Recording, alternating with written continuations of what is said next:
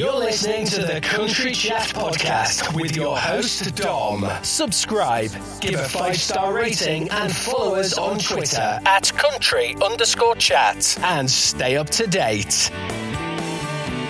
Hi there, this is the Country Chat Podcast with me, Dom. Today I'm going back over to the States and I'm off to speak to Brittany McLamb. Hi, Brittany. Hello. How are you doing? I'm doing good. How about yourself? I'm good, thanks. I mean, you've had a bit of a difficult time recently because you've just undergone surgery. Yes.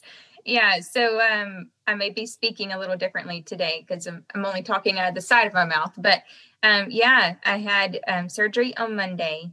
So I've had a lot of swelling and um, have a huge uh, scar on the side of my face. But um, I'm doing much better today. So onward and upward. That that's the main thing. I mean, look, I remember reading, watching the Instagram post that you put on the story, and basically the way they've done the stitching and stuff, you should be left with minimal scarring, which is great, obviously, as a public appearance. Right, exactly. That that's what I was mainly, well, not mainly, but yeah, that was a big concern of mine.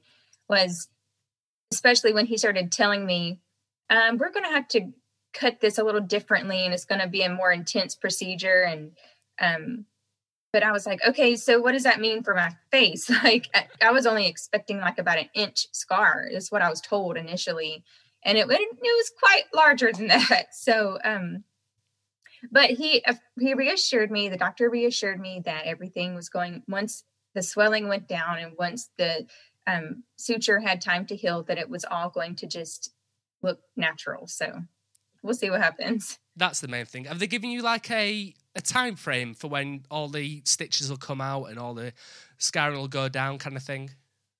Yeah, actually, um, stitches are supposed to come out Monday of next week. Um, and then he said to give him about a month for everything to kind of like settle down, um, the scars, that, that healing process take control. Um, and then he would um, go from there as to whether he needs to do any laser um, or if he needs to um, i don't know inject he said he could inject some steroid into it so Yeah. that it could prevent the scar tissue from forming so um, i think it's just kind of like a wait and see process Well, fingers crossed it all comes out perfect.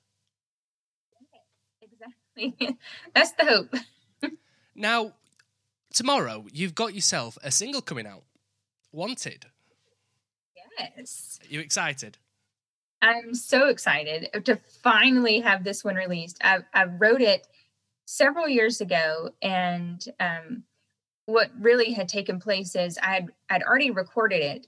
Um, I had a, a few songs in a group that you know I went ahead and recorded, and um, this one was just one of those ones. Sometimes when you record something, I don't know there's something about it that you can't put your finger on that you're like "Ah, i just want to there's something about it i want to change. I just can't so i, I just kind of sat on it and I, I didn't release it.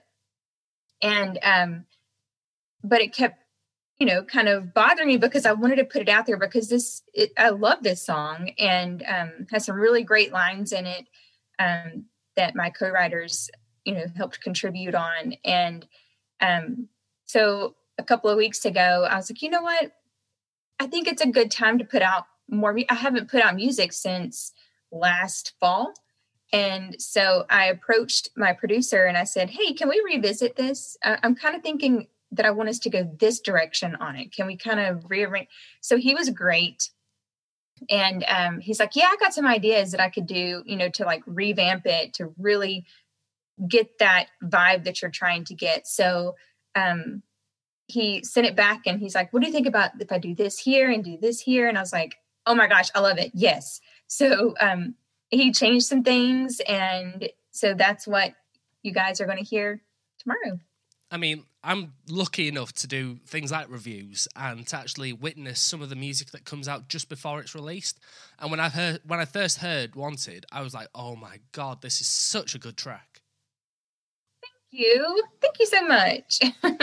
I mean, in my review, I mentioned how it's layered quite nice. Now, what I mean by layered is the way the instruments slowly come in up until you hit the chorus, and then the chorus just it, it's like a boom. It's there. It's great. Yeah, that was part of the change we made. Um, I, I kind of felt like it needed a lift, and so he's a my producer is also he used to be my drummer. So and he's a phenomenal drummer. So in his studio, he has his drum kit, you know, set up, ready to go. And that's what he did. He just went in and put in new drum fills, new drum parts. And when I heard that, I was like, oh my gosh, it just makes me want to like turn it up when it gets to the chorus. Yes. Um, yeah. So he didn't really top on it. That that's that there is like the perfect explanation of how I felt. You just want to crank it straight up and then just jam your head to it. It's great. So you wrote it several years ago. What was the like influences to actually write Wanted? Um, well, it's a combination of things, really. Um, you know, it kind of goes along with some experiences that I was having at the time. Um, it also is some of the experiences from my co-writers in the room. Um, uh, I was actually telling someone this yesterday. Um, when I write, or when I go into the room and write with, um, I usually write a lot with Jonathan and Andrew. Um, and when we go into the room, it's not just me. Uh, I draw from things that are going on in their lives, ideas that they have, and that sort of thing. So, in the end product, it's kind of like a, a mashup of a lot that's been going, you know, that goes on with a lot of with Yeah. all of us. Um, and but I will say, for the most part, it is about an experience um, with a not so cool guy um, that I was having at the time. Yeah. Now this is before your current boyfriend then. Absolutely, yeah. Many years before that. yeah. Does your current boyfriend now then listen to like some of your tracks and then ask you like questions about these past relationships?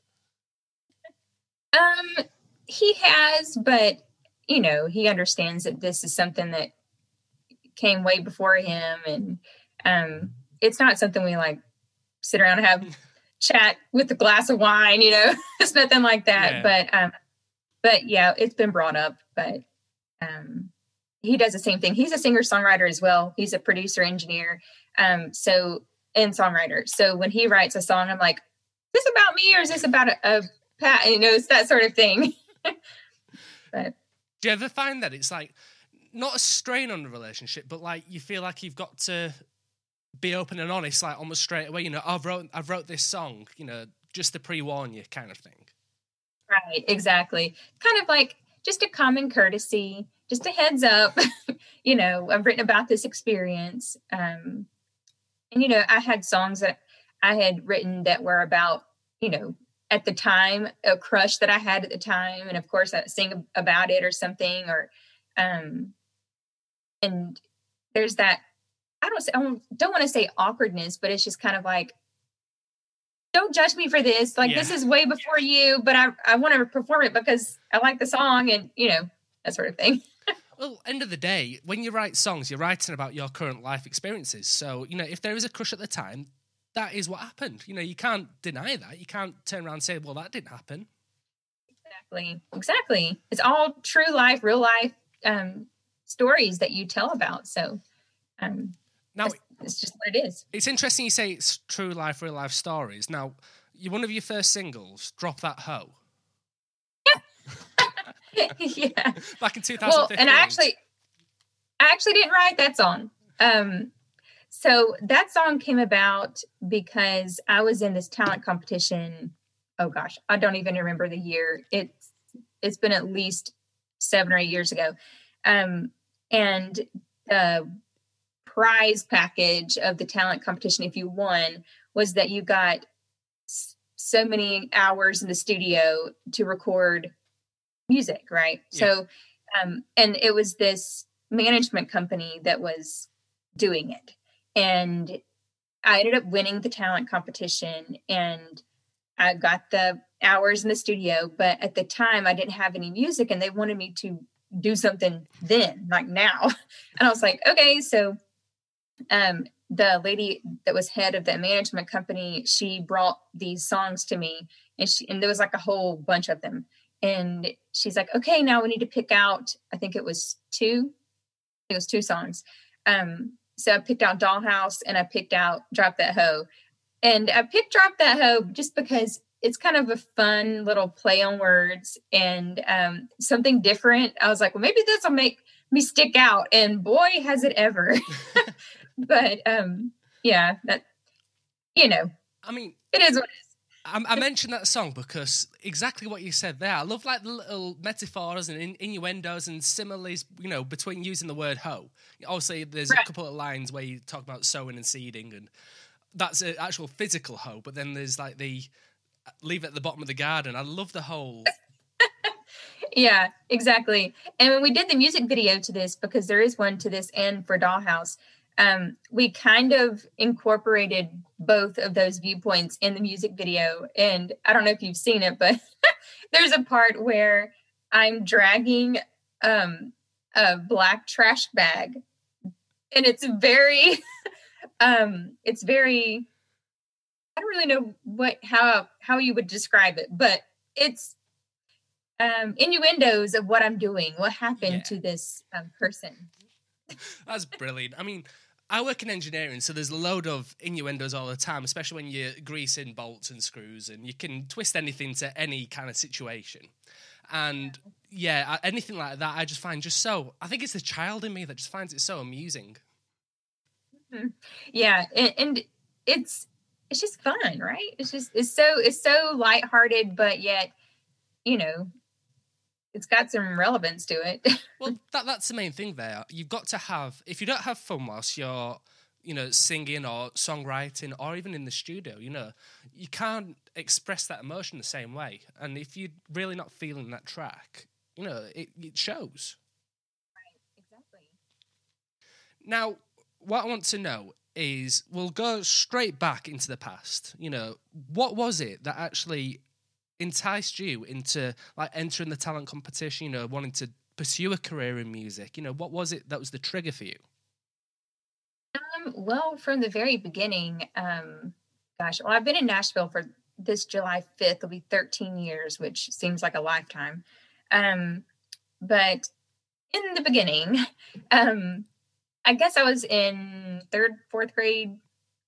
I was around 10 years old um, I in my elementary school we had a pageant and it was called Little Miss Salemburg. And um, at the time, I just wanted to win a crown. I was obsessed with crowns, and um, I wanted to have one. So I got the paper at school that day. I went home. I told my mom. I said, "Look, I, I could win a crown," and she's like, mm, "Okay, you know, like you've never been in a pageant before, so." Um, and I was like, "No, I really want to do it." Talent was not involved, but she um, was talent involved. No, talent was not involved, and um, and so I entered it the first year. I had no idea what I was doing. I did not win. I just got like a participation trophy. Then the second year, um, I entered it, and I think I got like first runner up or something. And then the third year, I entered it and I won, which of course was like winning Miss Universe or something to yeah. me. Um, and so I got my crown. I was bawling. Um, but then flash forward when it got time to give away my title at the end of the year, we had to do a talent to do that. That was part of the routine. Yeah. And I'd always taken dance lessons. I was I took like ballet, tap, jazz, that sort of thing. And so my mom just assumed I was going to do a dance routine. And I was like, no, I'm going to sing and I have the song that I want to sing. And she's like, you want to sing? Uh, Brittany, you don't, you don't sing. And I'm like, no, but I, I'm going to. And so she was just kind of like, okay, all right, if that's what you want to do. And so um, I told her, I was like, I love Shania Twain's If You're Not In It for Love. And that's what I want to sing. And so we got the soundtrack. I practiced it we went and got the outfit, you know, with the um the rhinestones and the yeah. cowboy hat, cowboy boots, the whole shebang. And um I got up there and I had a whole little routine, you know, that you know, that whole um, dance routine to yeah. the song. And um performed it. And when I did, the whole entire gymnasium, which is in our school gymnasium, um, just roared with applause. And I was like, of course, 10, you're thinking, oh my gosh, I like this, you know, like, okay, I could get used to this. And it was like the best feeling in the world. And so um it was literally from that point, it was like quick. I got songs, I found a studio, I started recording demos, I started um, you know, performing everywhere that had a talent competition. I entered every pageant I could think of that had talent. And it was like that was the igniter. Yeah. Um, was that pageant. And I mean, I sing in church growing up. We had like a little youth choir that I would sing in, but nothing like spotlighting me or anything. I was just a yeah. group of voices, you know. Um, so that's what did it. Um, so by the time I was in high school, I had met um, a lady by the name of Patsy Bale Cox. And if you were to Google her, you would see that she's very well known. Um, unfortunately, she's no longer um, with us, but um, she kind of was the reason why I moved here. She kind of gave me that encouragement.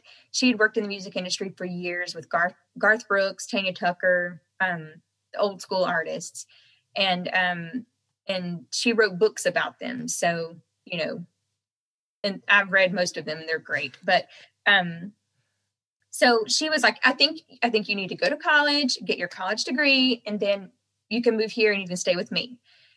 And so that's what I did. I went to East Carolina University. Um, I did nothing with music while I was there. I had took music classes, but other than that, I did not perform. I just focused on getting my degree. And as soon as I graduated, I went to one job interview. And after the interview, I called my mom and I was like, I'm moving to Nashville. Yeah. And she's like, wait, what? Hold on. How'd the interview go? And I was like, no, this is not the life I wanted. I want to live. I was like, so I'm moving. So she was 100% supportive. And that was July 5th of 2007. Um, and I've been here ever since. Crazy. What was your mum's reaction then when you enter going back to the initial talent contest and, you know, you come in, go in the positions that you did, you know, year after year, you know, what was her reactions when you actually finally won it then? Was she overjoyed? Oh yeah, she was super excited, and they were actually watching um, because it was being live streamed. So my whole family was able to watch it as it was happening. Um, so yeah, they were super excited, and um, you know, we're like, oh my gosh, that the same the sort of reaction you would expect a mom to have. Um, the your biggest fan sort of reaction. Do you have like a copy of the pageants that you were in, like as a oh, memento? Yeah Oh, you've got to post yes. well, and you know, I have been after my mom because they're all on VHS. Yeah. Um, I was after my mom trying to get her to find those because, especially the one of my very first performance of the Shania song, um, I have pictures of it, but I would love to have that on DVD just so I could, like you said, post it for people to see. But just it's such a just starting point for me, you know, and kind of like the foundation of where why I'm here. And that was the thing back then. Like if you're in a pageant, they were going to sell you the tape of the pageant. So I have all those. It would be the first thing I'd buy if I was ever in like a pageant there. It'd be like, okay, and then I want the recording now. Yes. yes. That would be awesome to see though. You know, just to even watch, you know, the initial startups and then seeing you evolve basically you know just grow as a as a person you know with talent and then with you know just maturity as well well and you know what's interesting is i have um from tapes on up to the you know the cd um of those demos that i recorded when i was that young and oh my gosh i found the tape um not too long ago actually it's probably like last year or some sometime and i listened to it and it was like you can just in my voice, you could hear just the youthfulness, like, you know, because I was young. Yeah. And and then to know like where I'm at now to compare, it's just it's crazy sometimes just to think back. And I, you know, I have memories of being in the studio when I was that young and thinking, gosh, I literally jumped into it and had no idea what I was doing, but just just went for it. so there was no form of like training or no singing lessons or guitar lessons, that kind of thing that everybody seems to go through. Um, no, well, so at one point, um, I think I was probably in sixth or seventh grade at this point, which is like middle school here. Um, I did.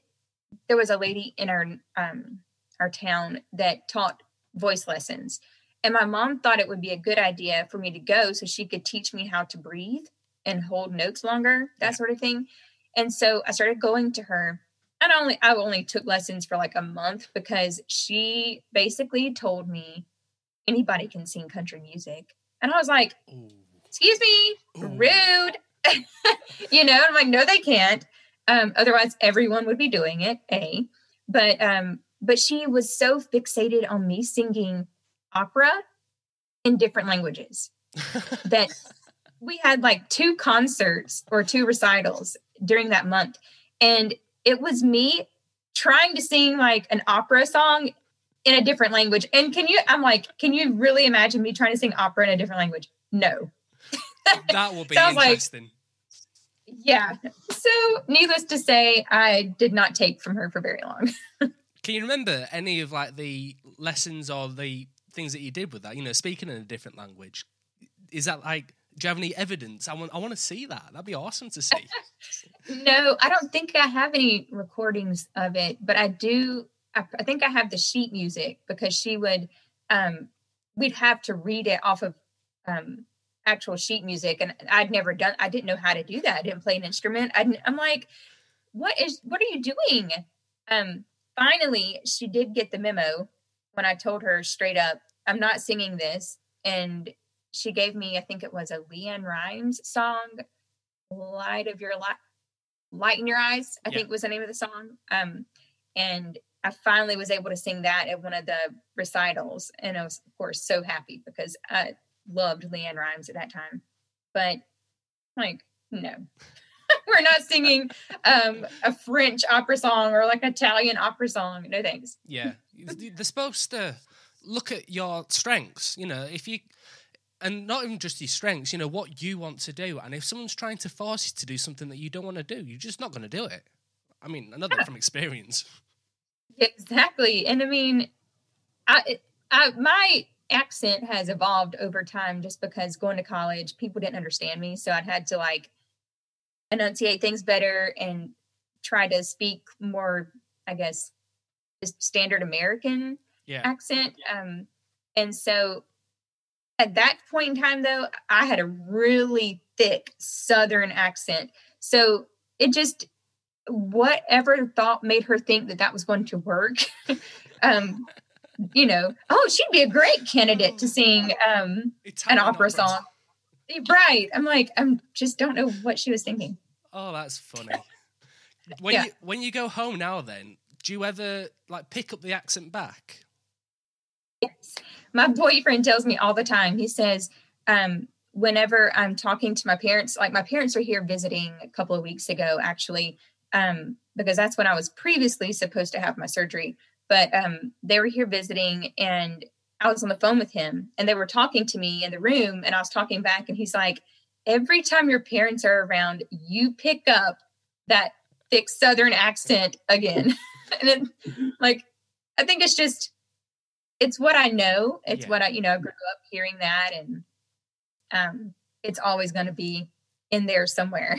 I mean, just before we actually started talking today, I apologise. I always apologise in advance because I'm from the north of England, and I have a not a thick northern accent, but I've got a definite northern accent. So a lot of people don't tend to understand me. So then I have to talk more posh and then be more enunciated, and then yeah, it's it's never the same. Now you mentioned that your boyfriend's from the north of north of England as well. Um, Sheffield. Um, and he, I'm not even going to lie, he can attest to this. When we first started dating, um, most of our conversations were on the phone, of course. Um, I was like having to say, I'm sorry, huh? What? Can you say that again? Because he would talk so fast and then I wasn't my ear wasn't used to hearing how he was saying the words that I felt like 90% of our conversation was me saying, I'm sorry? Huh? What? Huh? yeah. Huh? but that's of course not the same anymore. I'm used to that now. So That's good. I mean, the problem not not only that he's in the north of England, he's in Yorkshire, and now Yorkshire's got a very thick accent compared to say like Manchester or other parts of northern England. And yeah, it, it, how did you actually meet then, you two? You know, was it online or was it through Facebook, that kind of thing? Oh, um, okay. So I had a couple of friends that were living here. They're Canadians, um, but they were living in the US and they were in a band called Future Thieves. And well, sh- my friend wasn't, her boyfriend was. And Future Thieves toured with um, the band that Aiden is in, which is um, Alvarez Kings, um, toured with them in Europe. And so I guess it was two, no, it was three years ago. Um, Alvarez Kings came and did a US tour. And I went with my friend and her boyfriend to the show, you know, because they were wanting to meet back up with the band. And so um, we did, and I met all the guys. Aiden wasn't a part of the band at this point in time. Um, and so met all the guys, we all hung out afterwards. Um, so I started naturally started following the band and everything. And um, I noticed that they were coming back for a US tour um, back in 2018.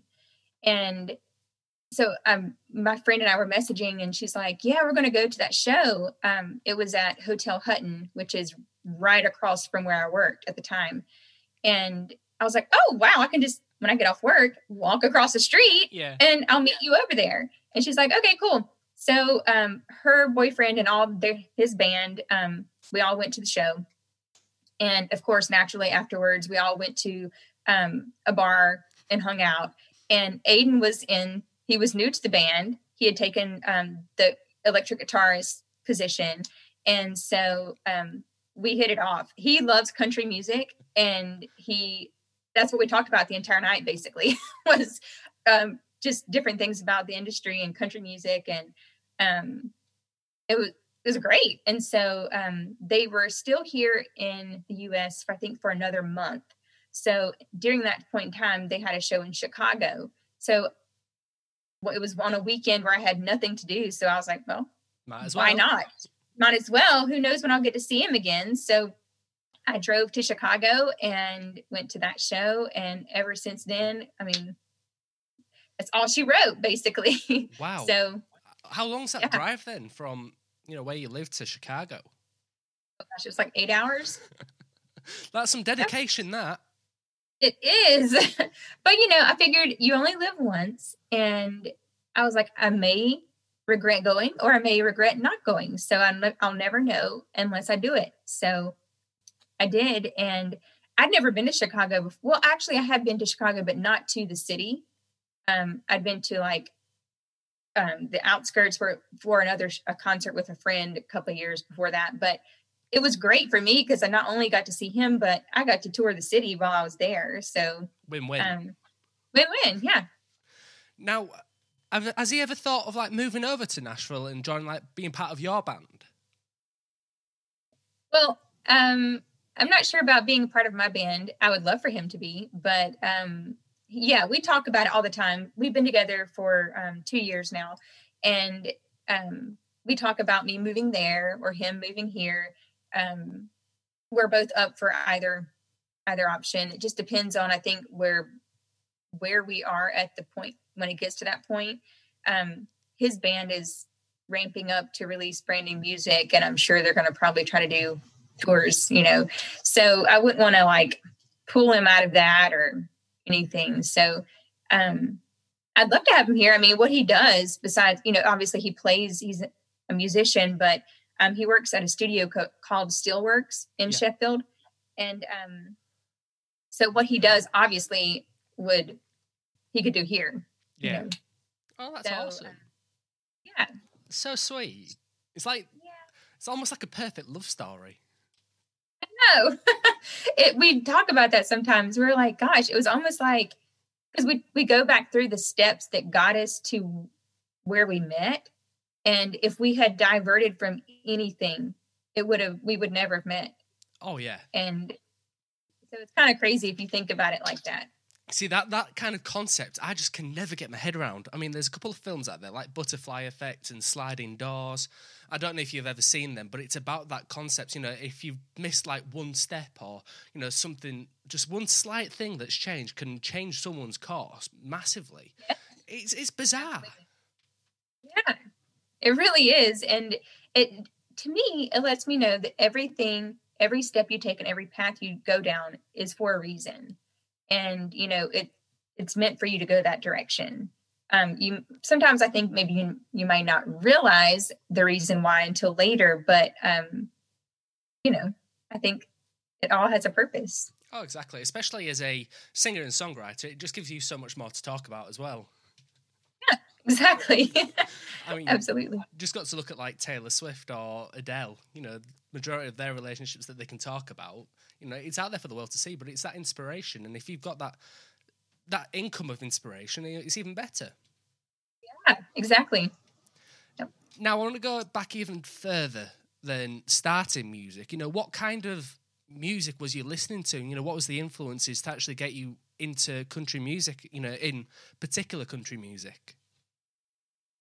Um, well, I love just from gosh, as early as I can remember, I loved all kinds of music. I was just fascinated with music in general. I remember listening to, and this is going to sound so, um, I don't know, a- amateur or whatever, but um, I remember when I was little, I had like this tape of nursery rhymes, and I would put it in a cassette player and literally play it over and over and over until I had all the songs memorized. And I would sit there and I would sing along with them. And there were just things, you know, like um, Three Blind Mice, something silly like that, you know. And um, but I just loved it because it was just something, I guess, a way of expressing yourself is yeah. to do that. And I remember my mom bought me um, a karaoke machine because there was a year, um, that was like the popular gift to give a, a kid was a karaoke machine. And so I had that. And so she, it came, I think, with like a, a CD of like things, it had like Nirvana on it. Yeah. I remember like a couple of other like rock bands. And I would um, search the lyrics online and I would sit there and sing um, Nirvana to the karaoke track. Like, really, what? but it was just that whole thing of this is music and this is my voice onto this you know instrumental version or whatever. Um but the artist that um i listened to the most that i was just obsessed with was of course i think one everybody would say would be whitney houston. I loved whitney houston. Um her song I know Dolly Parton wrote it and that she has a version of I'll, I'll Always Love You, but yeah. I'm sorry, Dolly. Whitney Houston made that song. That's all I have to say about that. um, and then I also listened to Toni Braxton. I just loved like the texture of her voice. Um, it's just so smooth and um, rich, you know? Yeah. And so I loved listening to her. Celine Dion. I just loved all the vocal textures, the vocal um, ranges, that sort of thing. But then I kind of transitioned into the phase where I loved Martina. Um, I loved LeAnn Rimes. Of course, they both had the range, which I am a big fan of. Um, and so it was really LeAnn Rimes that got me to singing because I learned how to yodel from listening to her um, song "I Want to Be a Cowboy Sweetheart." Yeah. Um, and um, I learned to do that from just listening, and then I, I started singing the song "Blue," and so um, another little tidbit in those pageants that I was talking about yeah. that had talent, I would sing blue. I was the only person in these pageants that sang country songs. Everyone else sang like Broadway songs or um, opera or they would play piano or do some lyrical ballet or something. And I would get up there in my cowboy boots and I'd sing blue, which worked for me at the time. but um, but yeah, those were definitely my early um, female voices that really inspired me and got me to singing country. Going back to that, you know, the singing blue and going up into talent shows in like cowboy boots, at least the main thing is you're being you. You know, you're going up as yourself. You're not trying to be this generic, you know, look at me, I can do this. This, look at me, I am me. Right. Exactly. And I think that worked for me because literally, it's funny thinking about it now, but literally every person that would get up on stage to do their talent, you knew what it was going to be.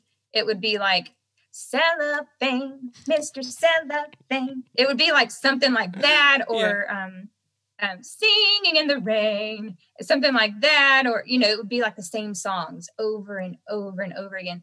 And then I'd get up there singing blue. so it it was like, whoa, hold on, you know, completely um completely different and to the point where people knew me as the country singer. Like when I would enter a pageant, they'd be like, "Oh, that's the country singer." Um, so it worked for me, but I think now people probably do sing country.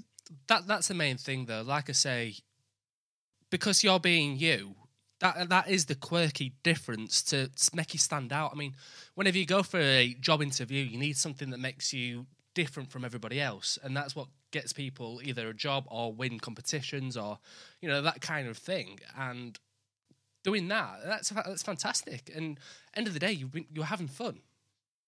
Exactly. I was, I was having a ball. I loved it, and I wouldn't be in anything unless it had a talent portion. You know, a lot of pageants were just based on beauty, and that did nothing for me. I was like, I, I do not want to be in this pageant unless I can get up on stage and sing. So, are we expecting any form of like after Wanted, are we expecting like a new EP from you, or is there any future releases that we can expect? That is something I was supposed to start in the spring, um, but then COVID kind of like all that. um, but yes, I plan to write.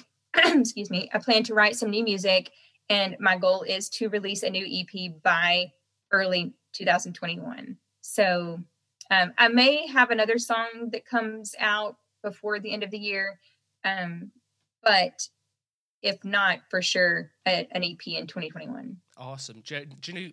Do you know any, how many kind of tracks you're going to be having on it? You know that kind of, you know where the direction the EP is going to go in. You know, do you have anything like pre-planned in your head?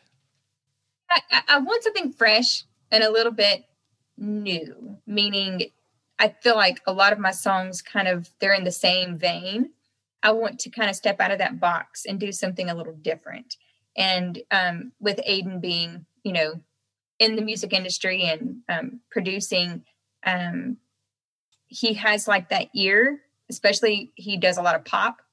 And um, I want to influence a little bit more of that, but more, but not so not in the way that it's been heard kind of thing. Yeah. So um, he and I are going to be working together to write some music and um, to get that going. I'm, I'm thinking probably four, four to five songs ish. Um, so it just depends on, I guess, the tunes that we can write. And if we write more that I want to put on, then of course it'll be a little bit longer, but um, I don't want to force it. That's the main thing. I don't want to force write tracks and just throw them on there. I want it to be purposely done. Yeah. So. Oh, that's, that's, I can't wait. I can't wait. I mean, like I mentioned at the start, Wanted, I absolutely love. So if anything's going to be as good as Wanted, I'm I'm really excited. Well, thank you. now, going, I do know. Go, oh, no, go on. I was going to say quickly. I do know that um, the release of this isn't going to be the end of this song. I think we're we have another few things in the works um, for this song um, that may be available on iTunes. Keep an eye out. Oh, I can't wait. I mean, I've I've already got it pre-saved, and yeah, I'm looking. Like I say, you know, I've I've listened to the song already, but I, I want it for myself as a physical copy, and I've got it there on my phone, ready just to as soon as it re- as soon as it's released, it'll be there I'm looking forward oh, to it. Thank you. That's See, awesome. Do you have any form of like merchandise that you sell on your website or anything like that? I do, yeah. Um, I recently had taken the store off um, for a little bit, but I've put it back on there. I've got lots of koozies. Um, that's a huge thing here in the U.S. is koozies. Aiden's koozie. always like, yeah, Aiden's always saying, "Do people in England? I don't. Do we really use them?" And I was like, "I don't know. Do you?" I'm like, and um, and he's like, "Well, what's it for?" And I'm like, "Well, I guess your beer can." But you know, he drinks like stones and things like that, so it's not like he's used to getting the pint. So yeah, to him, it's like, why do I need a koozie? But um, yeah, so I have tons of koozies and all kinds of colors. Um, I have a, only a few t-shirts left um, out of the original batch that I had printed up. Um, I do want to get new ones of those, but I don't want to get them until I, I sell out of these. Um, and then let's see, what else do I have? I think I have like some photo cards and things like that, some little buttons.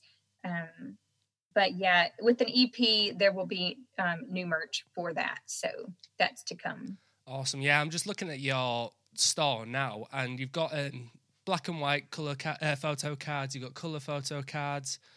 Um, the koozies look amazing. There's a mossy oak festival koozie, and it's like a like a camouflage effect, and it looks it looks mm-hmm. great. Yeah, yeah, um, th- that's a big thing um, here in the South is camouflage. I don't know why. Yeah, like I have no idea why.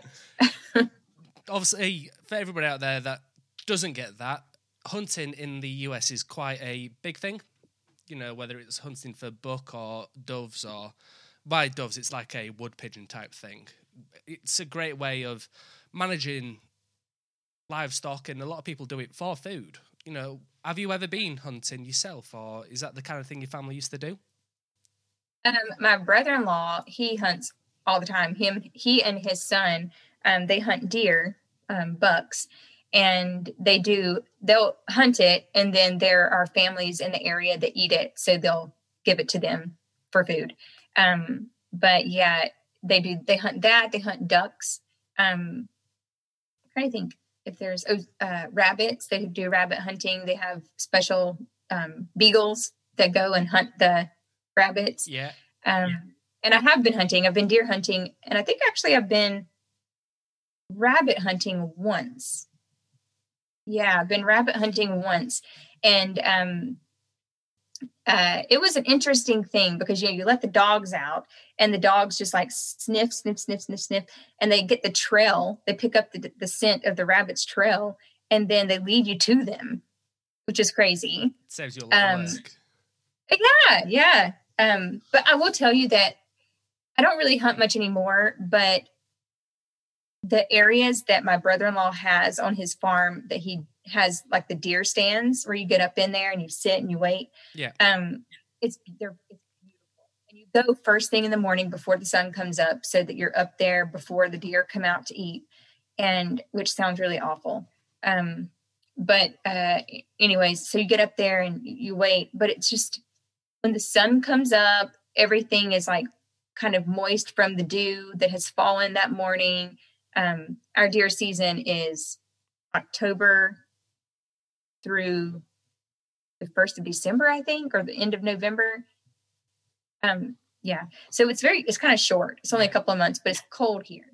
So um, you're up there um, waiting, and so it's just, it's just so pretty. It's so quiet. You can hear literally everything. You can hear a squirrel bouncing from branch to branch. You know, it's just um, it's kind of you know it's fun. That that's one thing that especially when you go camping hear in the UK, if you ever go to like the Peak District or like the North York Moors, and when you're in that quiet, you know that bliss, it is so crazy how much you actually do here when you just stay still. You know, don't speak, don't just move.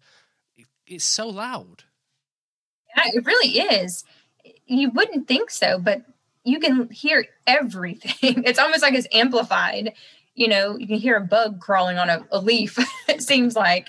Um, but yeah, and what's interesting is um, I've seen so much wildlife other than deer while we've been in there. Like I've seen a bobcat walk right by where we were sitting.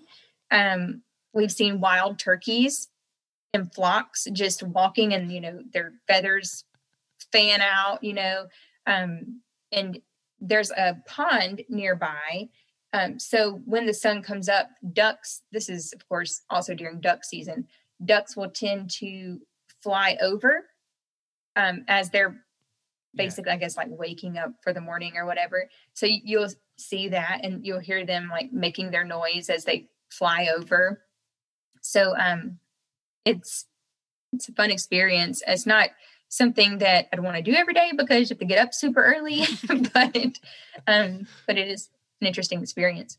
On a normal day, then, what kind of times do you get up? Um, well, with the day job, um, I get up usually 5.45 6 a.m but with the covid i've been working from home yeah so I've been sleeping until about 7:30. and then I get up at 7:30, I shower, um, and then start the day, check the emails, that sort of thing. So it's been actually really nice working from home because I can do my work, but I can also do my music stuff. Yeah. Um, whereas when I was working at, at the office, I'd have to like sneak it in between. like when the manager wasn't looking, I'd have to like send my music emails or like, you know, create this um promo photo or something, you know.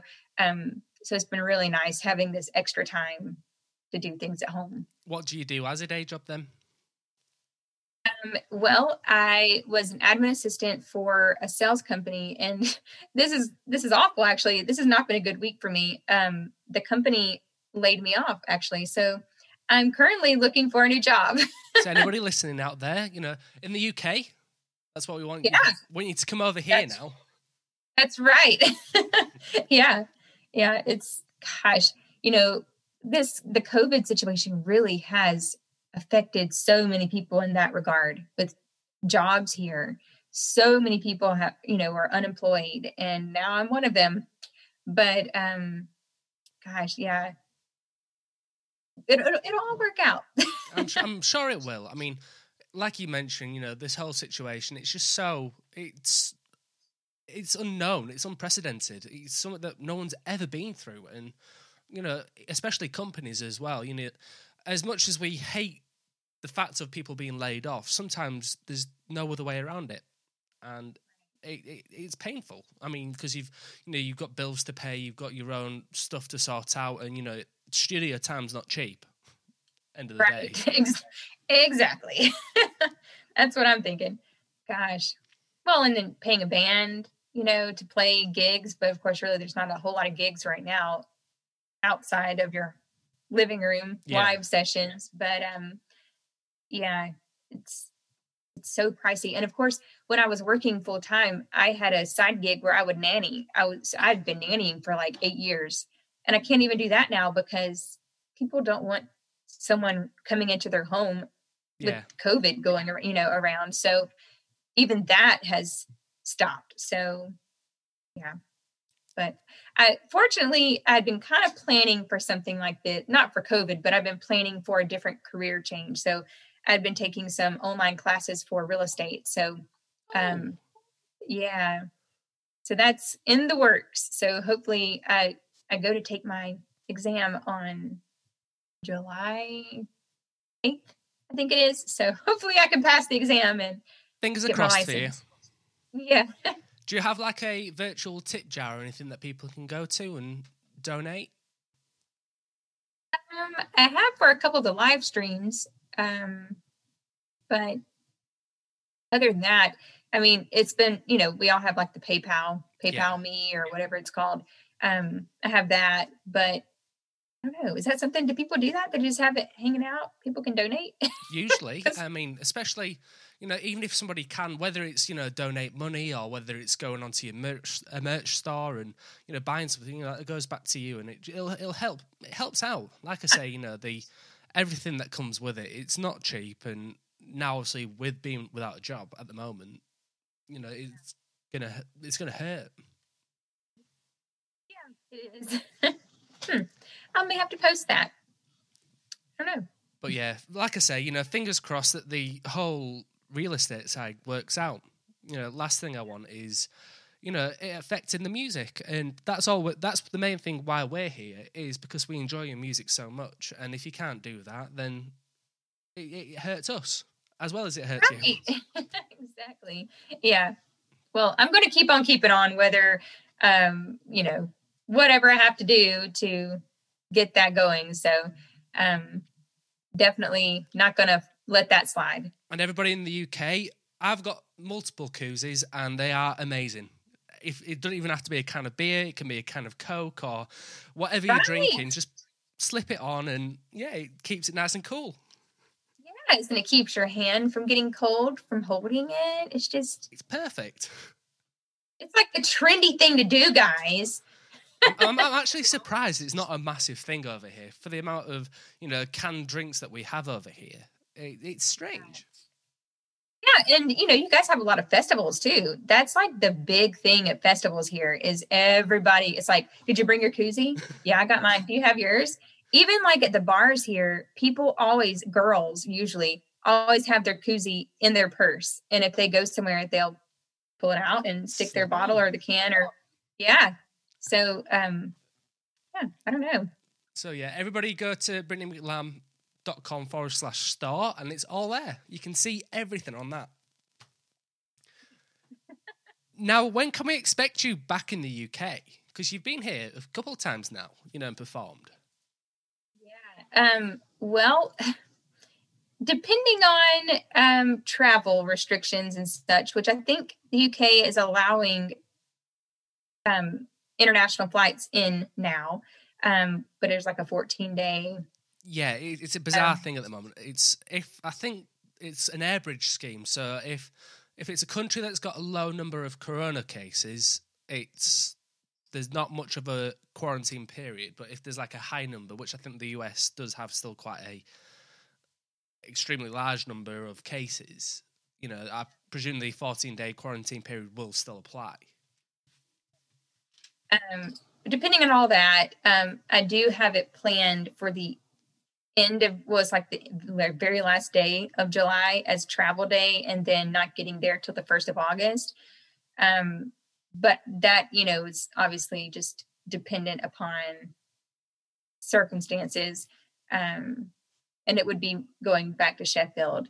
Um, I had a show planned there um, in May uh, with a friend, but um, hopefully I can reschedule something while I'm there. I know I'll, while I'm there, I'm definitely going to be writing. Um, that's a priority on my list. Um, but yeah, fingers crossed, end of July, beginning of August. Well, don't just do Sheffield. You need to come up to York as well. Oh yeah, I know. we'll have to go back up there. Um, well, because you know, last time I rented a car and drove in England for the first time ever. And do you know?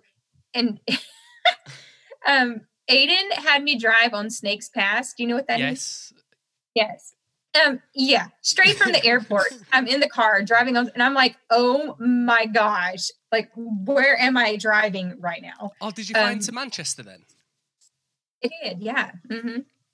Yeah, for yep. everybody out there that doesn't really know what Snakes Pass is, there's two like not off road, but like a road coming from Manchester to Sheffield. There's the Snakes Pass, and then there's Woodhead Pass, and they're very, very twisty and turny and hilly, and there's a lot of blind corners, a lot of blind summits, and yeah, it's a bit scary even for experienced drivers, especially when it's snowing as well.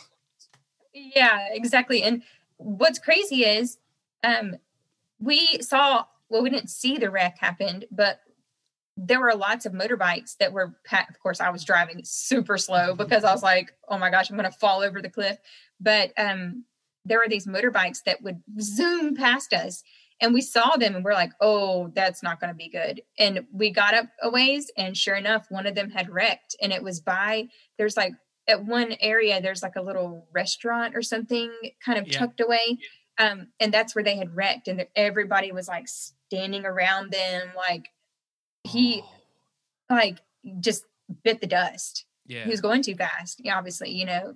And I was like, see, I knew it. I knew that was going to happen, you know. But, um, and then just being a first time driver in the UK, I would not suggest taking Snakes Pass. it's like the scariest thing ever. I mean, um, I've I've driven the states quite a bit now, and the thing that I always find fascinating with driving in America is the width of the roads. Roads in America are just so much more wider than here in the UK. I mean, we'll travel down, you know, A roads at national speed limit, which can be sixty mile an hour at times, and for how narrow and twisted they can be, it's like wow. I'm so used to driving on narrow roads. Going to a wide road is just like what? Yes, that's one thing I could not get over is the speed that was allowed on those tiny roads. I was like, surely this is not right. And he's like, no, it says 60. I'm like, what? and if you don't go 60 or a little above, um, people behind you are like honking at you, like doing this number, like trying to go around you. And I'm like, ah, get me off the road. yeah, it's a lot of pressure. yeah, it's, but I do. I did like having the car though, because that we got to go to York and yeah. tour around and. Um, what What do you think to York? It was beautiful. I thought it was so pretty, and we had a nice day. The whole time I was in um, Yorkshire, it was. It, I don't think it ever rained. If it did, it was just like a little sprinkle, what? which is weird, right? I mean, yeah. I look out the uh, window now, and it's just howling it down here in and just out, I live in like a little village just on the outskirts of York, and it's just yeah. been horrible all day. Yesterday it was nice and sunny, but today it's just been terrible. That's what Aiden said. He said, um, "Hope I don't." He was walking to the studio because um, it's right by. He lives right right by the studio, and he's like, "Hope I don't get drowned, like wet and drenched because um, it's really raining here today." And I was like, "Oh, it's a little cloudy here, but you know, most of the time it's sunny here. We haven't had rain in like a week." I'm but sh- um, I'm sure these studios that your boyfriend works at is is it near the football stadiums, the soccer stadiums? I can't remember. It's like downtown Sheffield. Yeah. Um, it's it's semi close to the train station. Yes. Um, yeah. Awesome. Um, yeah. if I'm ever free, I'll have to go for a wander. You should. Yeah. And then when I'm in Sheffield, we'll have to maybe meet up or something, and go to York and meet up. That's the main thing. You know, you and your boyfriend, you know, we'll have to go out and grab ourselves a coffee or a, a cup of tea. Exactly. Just just before be just before Andrew was telling me um, about Betty's tea room. Yes. Go on, ex- explain to everybody what your experience was with Betty's. Um, oh my gosh. Well, I feel like it's probably like a tourist place, but um, we were just looking for a place to get a good um, afternoon tea with i had in my head as you know obviously every american we're like oh we want like that tiered tray of um, desserts and sandwiches. Like that's what i wanted. And so he's like well i know just the place.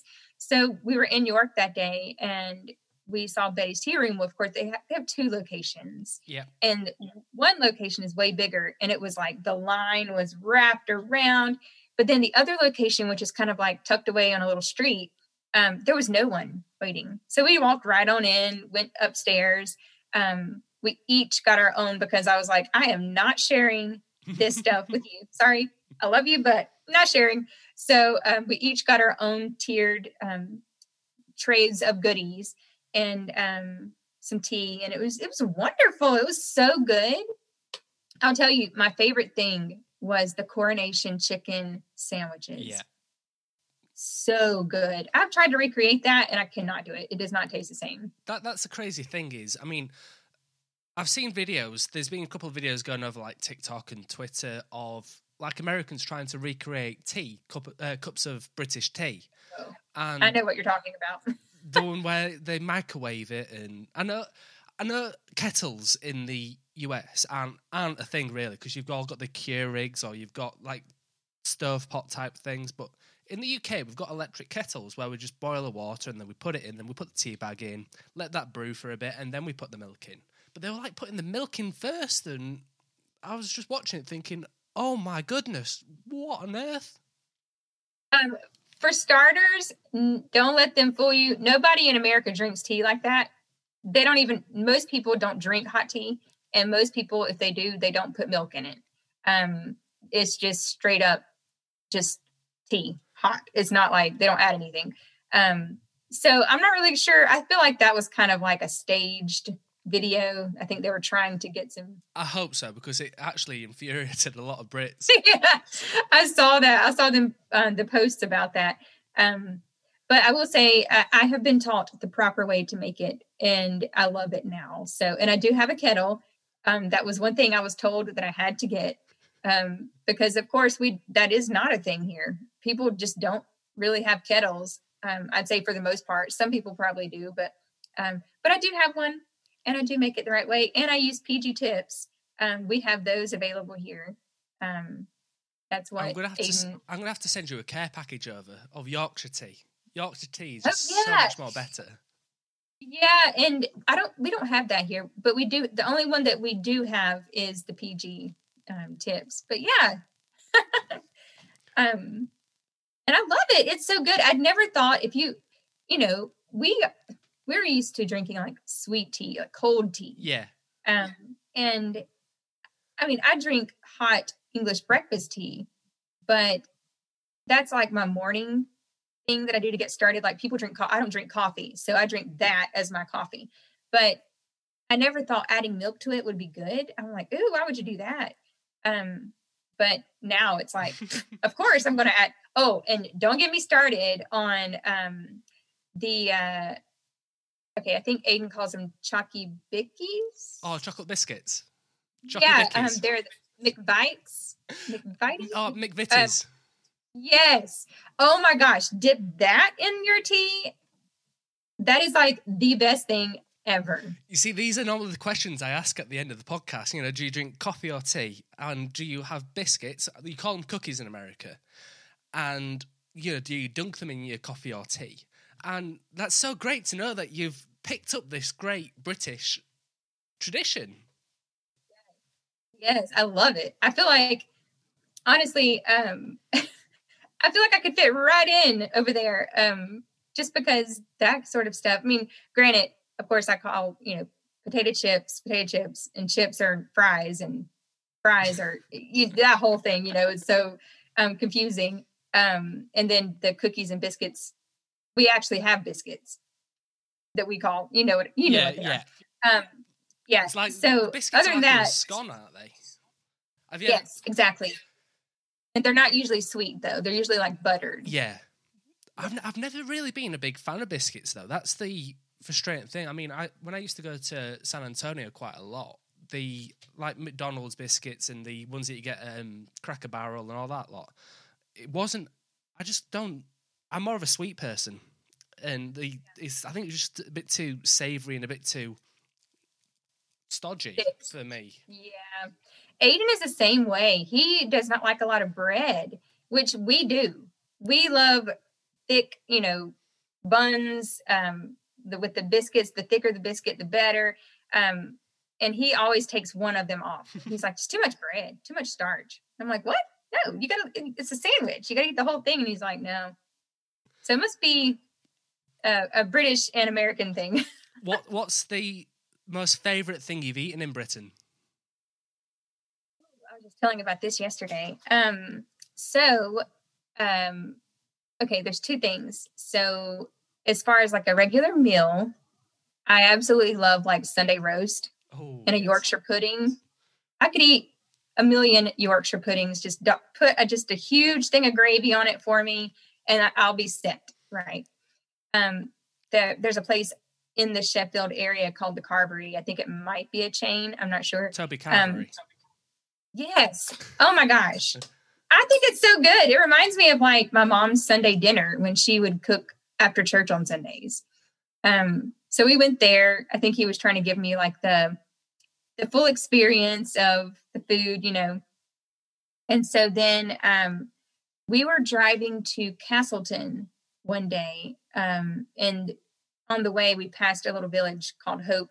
And I was like, oh, that is so cute. Let's stop. I want to just kind of mill around a little bit. And so we did. And um, I think the place is called Old Old Hall Tea Rooms or Yeah. the yeah. know exactly what um, you mean.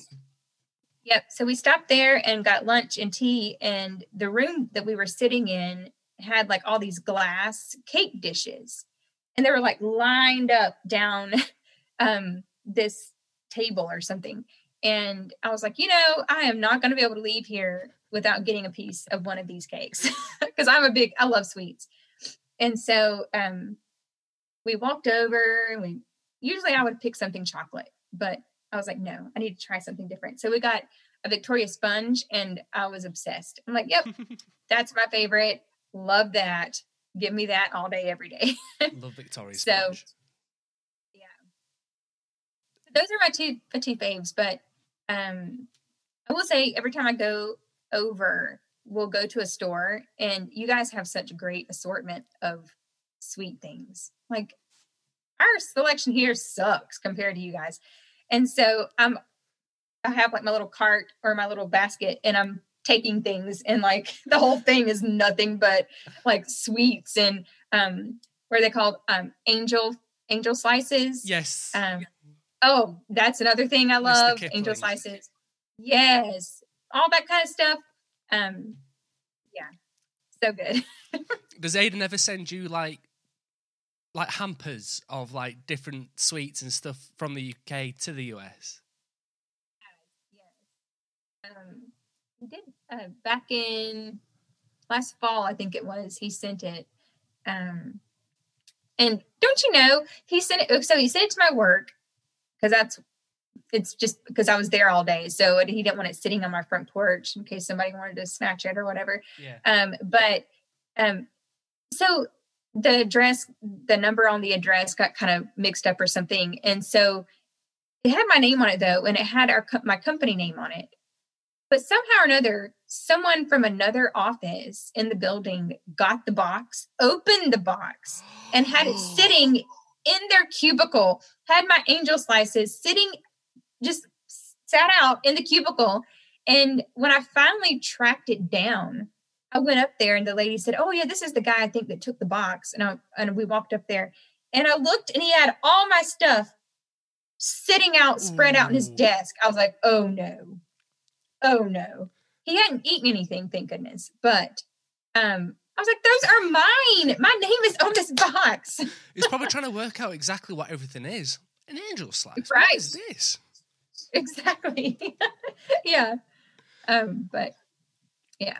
Oh, that's awesome. Now, just to go back to like the music side of things, you've opened for a lot of big names, Yes. like Lanco. Like, how does it? How did all those come out? You know, how did it all come about? So back home, um, I'm originally from North Carolina. So um, there's a radio station in my hometown that um, well, actually, there's two different ones. Um, there's one called um, 94.7 WQDR, and there's one called WKML 95.7. And they host, they have shows quite a bit, and they have openers. And, um, you know, it took a little finagling, but um, I got in there with them, and they they both actually started playing my music. And so um, from that, I kind of had created a relationship with the radio stations and um, they had some shows coming up and they needed openers. And so they contacted me and they were like, yeah. So especially, I think it was the one with, um, what was it, Brooke Eden and Granger Smith, or was it? I think it was that one. Gosh, my brain is not as good as it used to be. Um, but yeah, so it would be like, you know, these are the artists performing. Would you like to be an opener? And I'm like, duh, like why? That's not even a question. Of course.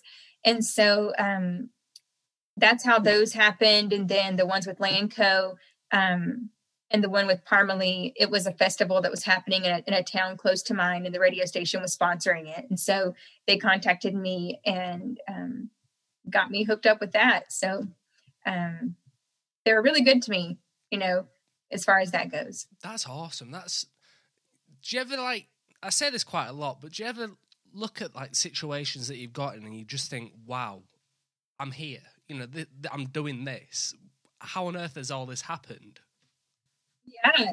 Well, and you know, the thing with um, that the radio station WKML is I grew up every single morning. My mom would be getting ready and she'd have the radio on and it would be on that station. So I grew up listening to them from a small kid up until I moved out of the state.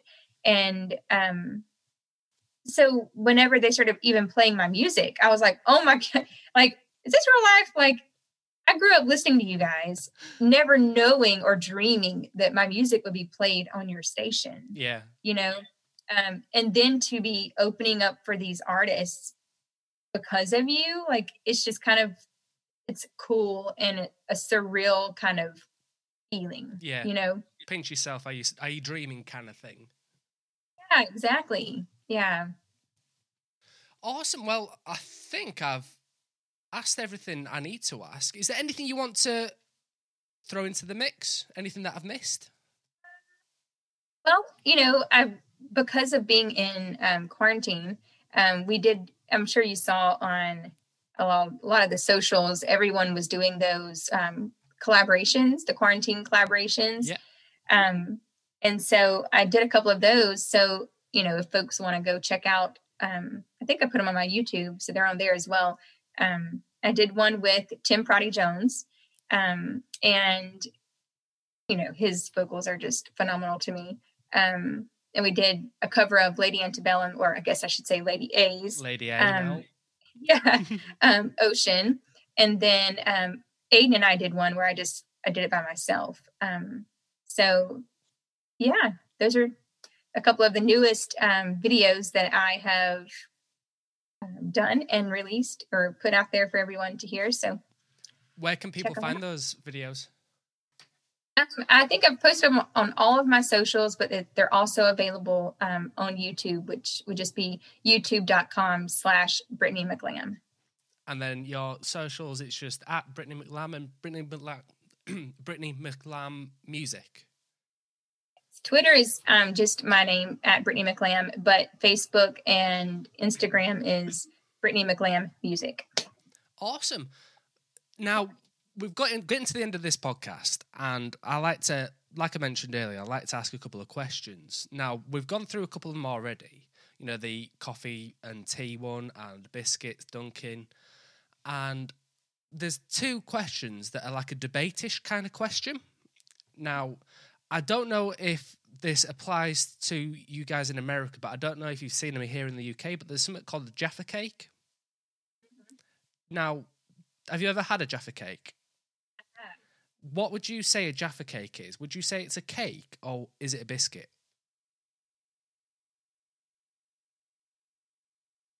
Um, a cake.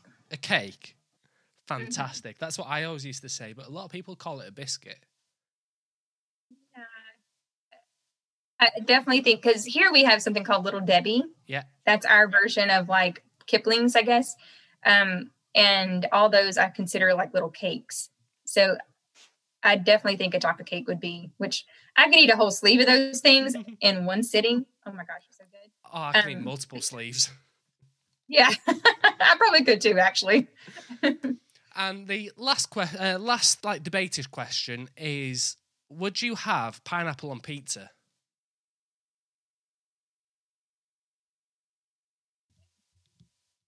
No, if it's a savory pizza.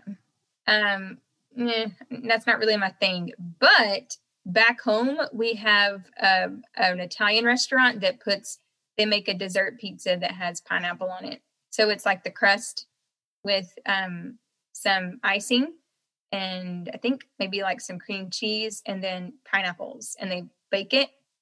And so that way, yes. Ooh, ooh, that sounds that sounds different. That's a different, que- you know, that's a different answer to the question. I've never heard that before, and that sounds really, really nice. Yeah. It is very good. Awesome. Now, last few questions. It's usually refers to like a night out. So here in the UK, you've probably experienced it now. We've got things called a pub. Now, where would you rather go for a drink? Would it be in a pub, a club or a bar? Absolutely, for sure. A pub. Mm-hmm. Now, in a pub, what kind of drinks would you have? What is your, like your go-to drink? Um,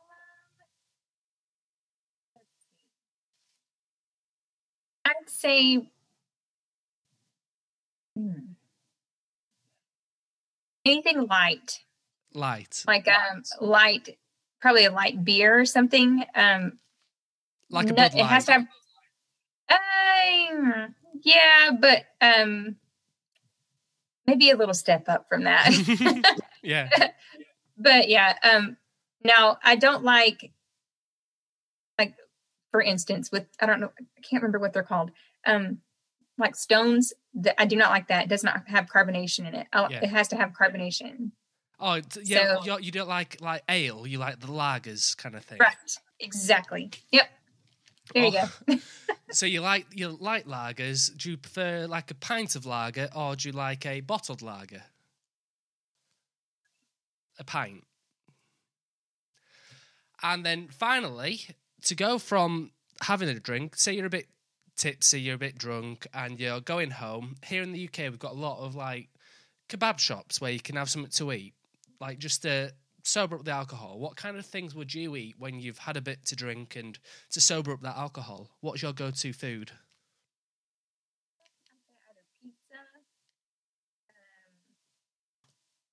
maybe some good curry.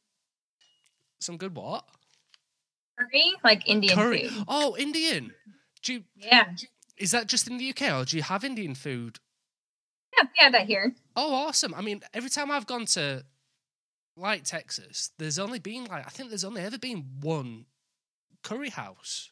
I don't think I've I don't see it that much. Obviously cuz especially southern states, it's more of your Tex-Mex and your you know, your southern foods. So you don't tend to look for it more, but oh, there's quite a few there's quite a few here in nashville that's fantastic. I mean, it's it's very strange for an American to say curry. It, it's brilliant. I love it.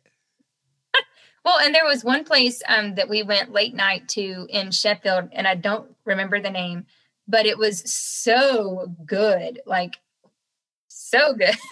and, and actually, we were the last people in there, and it was shutting down. Um, but I, I've told Aiden, I was like, "We're going back there." I'm not sure what the name of that was. I don't even know what we got, but it was re- really good. Yeah, here in the UK, we've got a lot of like kebab, like Turkish kind of food where it's just like doner meat in like a pita bread. Doner meat's like a like a lamb thing that's on like a spit, and they cook it slowly and it revolves and they carve it off, and it goes into like a pita bread. That's what usually people have here in the UK. So next time you're here, you need to make sure you have something. Try something like that. Or you, I get, don't know. or you get chicken versions, and there's different versions you can get. Oh, okay. Yeah. Um, I'm not, um, I told Aiden, um, you know, my last name has lamb in it. And I was like, I just don't know if I want to eat my ancestors. I'm just not so sure I want to do that. That's brilliant. Um, and the last question really is if you had the choice to have a fast foody type meal, like say McDonald's or KFC or whatever, or a, say a pizza that's done quickly, or the choice to have a sit in restaurant meal, what would you rather have?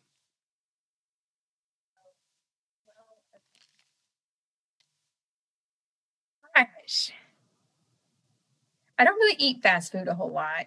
Um, but the one fast food that I would eat all the time, if it wasn't so bad for me, is Chick fil A. Have you Oh, had that? Yes, yes, yes. that's like my thing. Um, so I would prefer that, but being that I don't eat that very often, we have, and you may have had this um, when you went to Texas, but um, we have Chuy's, Yes. Yeah. Tex-Mex Mexican with the creamy jalapeno dip. Mm. Yep. Proper, I would- proper queso and Absolutely. Oh, I don't know if you can see my t-shirt, but I'm wearing a Whataburger t-shirt. Yeah. That's That, now that is that's one place I've never been or never tried that I want to try. definitely go for it. It is out of this world. Is it? I've heard it's really good. Now, in the UK, where I think there's talks of Chick Fil A coming here, but the one- Really? I know. I, think it's. I think it's in London. I don't. I don't know. It's what I've heard on the grapevine, but I'm really, really excited if it does. And I just hope Whataburger jump on board as well and come come here. You would think, I mean, because London, they have everything really. I mean, any type of food you could think, they have it. So it wouldn't surprise me. But gosh, that would be awesome. I just hope it comes up north. I don't want to be traveling 200 miles down to London and Just for Chick fil A. just for. Chi- I probably would though, to be honest. yeah. yeah. All right, thank you for coming on, Brittany. It's been absolutely fantastic talking to you.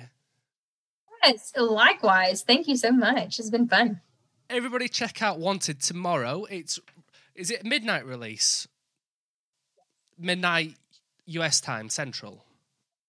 So that'll be 6 a.m. in the morning tomorrow. It'll be released for us. Yep. Awesome. So everybody check that out. And if you haven't already, check out Brittany's previous songs. It's all on Apple Music and Spotify and basically anywhere you can find music. So check it out and follow her on the socials.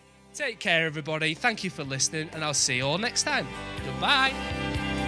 That was the Country Chat Podcast. Join Dom next time for exclusive interviews, reviews, and general chit chats on all things country music.